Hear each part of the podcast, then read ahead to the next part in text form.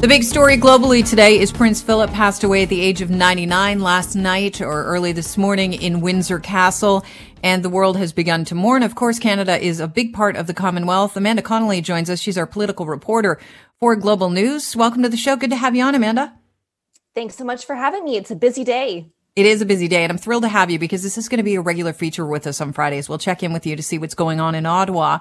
And right now, wh- what does Ottawa look like? Um, have we lowered the flags? How are we honoring Prince Philip this morning? Yeah, so the lowering of the flag there really is the the, the first kind of sign that uh, of the significance of this this passing. All of the flags uh, on government buildings here in Ottawa are being lowered to half mast from pretty much right now until the evening of whenever uh, the funeral funeral will be for Prince Philip. Again, we don't really have a clear date on that right now. There's a lot that we just we simply don't have details on because this is breaking kind of as it happens. We do know though that that uh, will certainly uh, be complicated by the fact that the COVID nineteen pandemic is really uh, tightening its grip in the third wave um, all around the world right now. There are a lot of restrictions on travel, on things like that. And so it's really not clear even who from the government, uh, who from Canada might attend that funeral as well. A lot of unanswered questions and certainly a lot of, uh, a, lo- a lot of moving parts here in Ottawa as we move forward through this. Normally, the Governor General would, I would imagine, go to a royal funeral. Yeah, exactly. So normally that's that's the the role that you would see there. Of course, at the moment we don't have a governor general. Uh, we we uh, Julie Payette uh, resigned from that role back in January. Uh, there has not not been a new governor general appointed. We do have an administrator, and that is uh, Richard Wagner of the uh, Supreme Court of Canada. He is the chief justice there. And he did take that oath to serve in that role um, after that resignation. So that basically gives him all of the duties and the responsibilities of that role. Now, it's not clear yet whether he will be traveling to London. Uh, it's not clear whether Prime Minister Justin Trudeau will be traveling to London.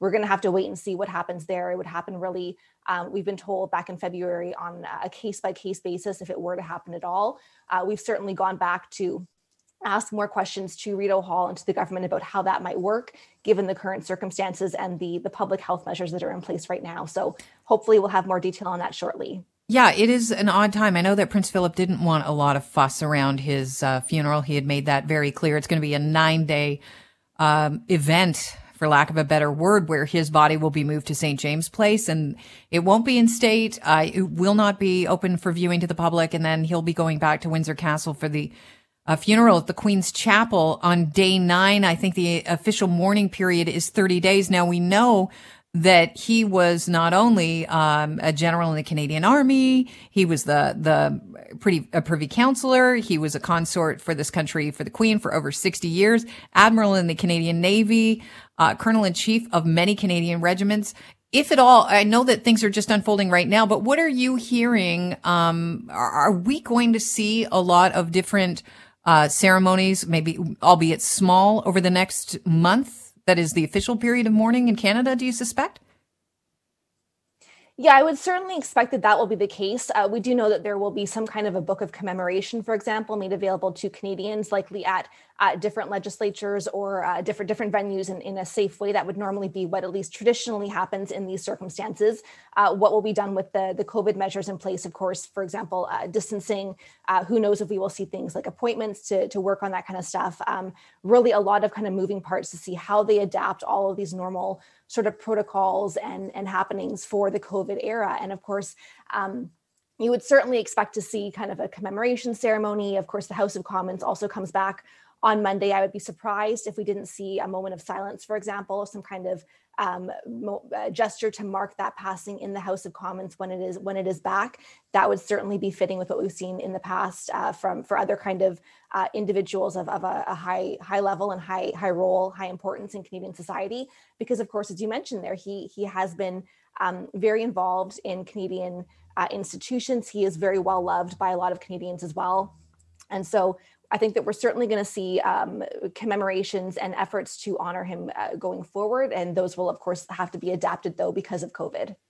Now, speaking of COVID, you're working on a lot of stories. Let's talk about this really interesting story. This hadn't occurred to me, but spies are essential to our, our security here in Canada. There's a story, a CSIS story that you're working on um, where there are some people saying that this, they should be deemed essential workers, are Canadian spies, and be vaccinated. What can you tell us about this? Yeah, I think this is the conversation, of course, that a lot of a, a lot of Canadians can likely um, resonate with. Of course, the conversation about who is essential and who should have uh, priority access to the vaccines is playing out across the country right now, across the province at the moment. And so, what we what we saw earlier in the week here is that um, this is also uh, th- this is also a factor for for CSIS for the the country's spies, as you mentioned there. The director of CSIS, we did confirm, has COVID nineteen. It's not clear how or when he got that. There are also limited and contained outbreaks. We've heard from CSIS at some of that uh, the agencies, uh, bureaus, and offices across the country. And so we're really seeing this um, questions being raised right now about uh, whether whether spies and intelligence workers and the people who who have to be in those offices, CSIS is saying to do this work, this classified work, uh, should be given early access to the vaccines because of uh, because of that requirement to be uh, in the office, a lack of a lack of being able to work remotely, and so it, it's raising a lot of questions too because we have heard from other security agencies, in particular the CSE, which is Canada's Signals Intelligence Agency, and also from the RCMP that they they've been doing um, moving a lot more of their staff over to remote work. And so we've certainly heard some questions raised about why they've been able to do that. And CSIS, it seems, uh, has not to the same extent. That's really an ongoing question that we haven't uh, we haven't really gotten a clear answer to right now. But again, it's playing out in this much bigger backdrop that I think a lot of Canadians are, are going through as well about um, how do you decide who should be getting access to these really coveted and really precious vaccines at a time when there is so much danger from the virus right now? I know that the province says it's ramping up its vaccines to highest risk communities and essential workers. We're hearing that if you're in 53 postal codes in Toronto, 50 uh, and up now, you can get the vaccine. They will be asking for your proof of address, though. They want to look at that postal code and make sure you are actually uh, you, part of that community. But Doug Ford is still being asked questions, despite the fact that we had a record number of vaccines going in arms yesterday. I think 108,000 in the province. What's going on with the vaccines in the freezer? Can you maybe give us a, a little bit more of a, uh, insight into what's going on with this story and why it continues to dog our premier here? Absolutely. This is a big one that we hear a lot of folks talking about. I think a lot of people are concerned about right now. Anytime, anytime that you hear that there are vaccines sitting in freezers, I think a lot of people go, "Well, what what is that about? Why aren't they going into people's arms?"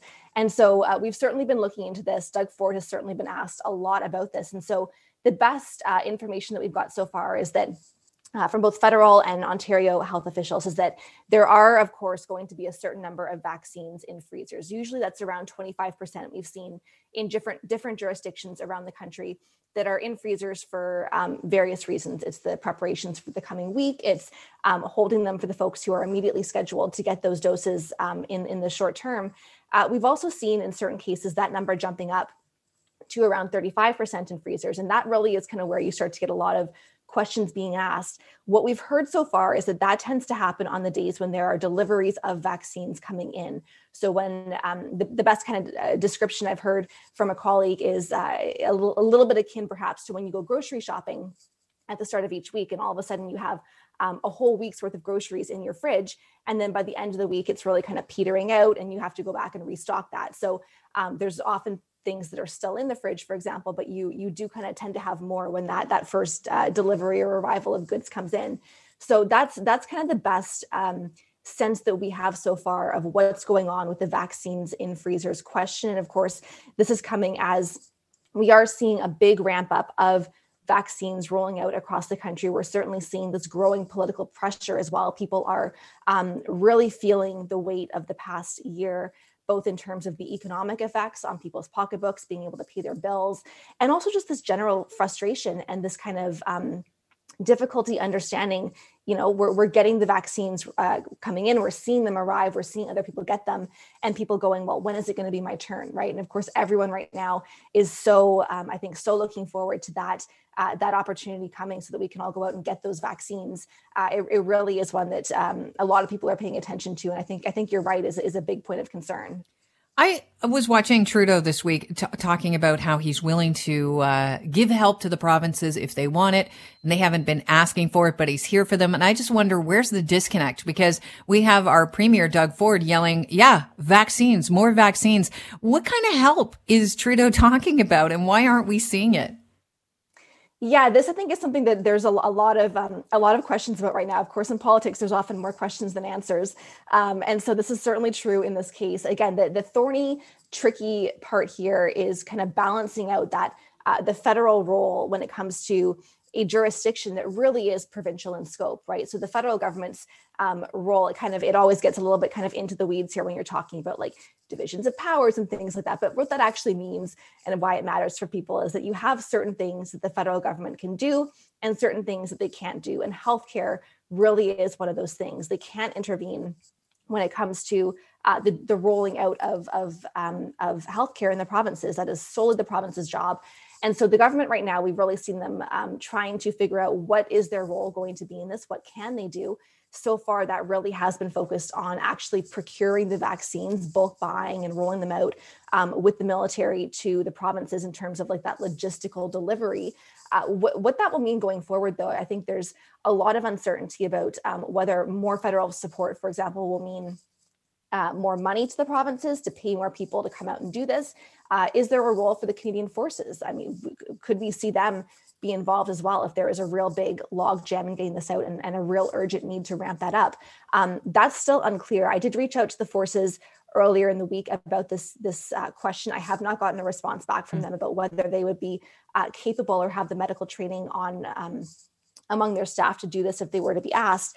We do know that they do, of course, have um, disaster response teams that normally deploy to international jurisdictions. It's not clear though whether they could actually do that that job here in Canada. So really, a lot of questions about that. But certainly, um, I think there's there's a growing a growing uh, pressure on the government to really see where where they can step up and what they can do to to help the provinces here. Well, Amanda, I want to thank you for stepping up today. It's the, the first of many Fridays that we'll spend uh, together talking about what's going on as far as politics go and, you know, w- what stories are important or interesting to our listeners. So I thank you for your time and uh, have a safe and happy weekend. Thanks for having me. I'm looking forward to it. Yeah, me too. That's Amanda Connolly, who is our political reporter for Global News, and she'll be doing a regular feature with me Fridays at 945.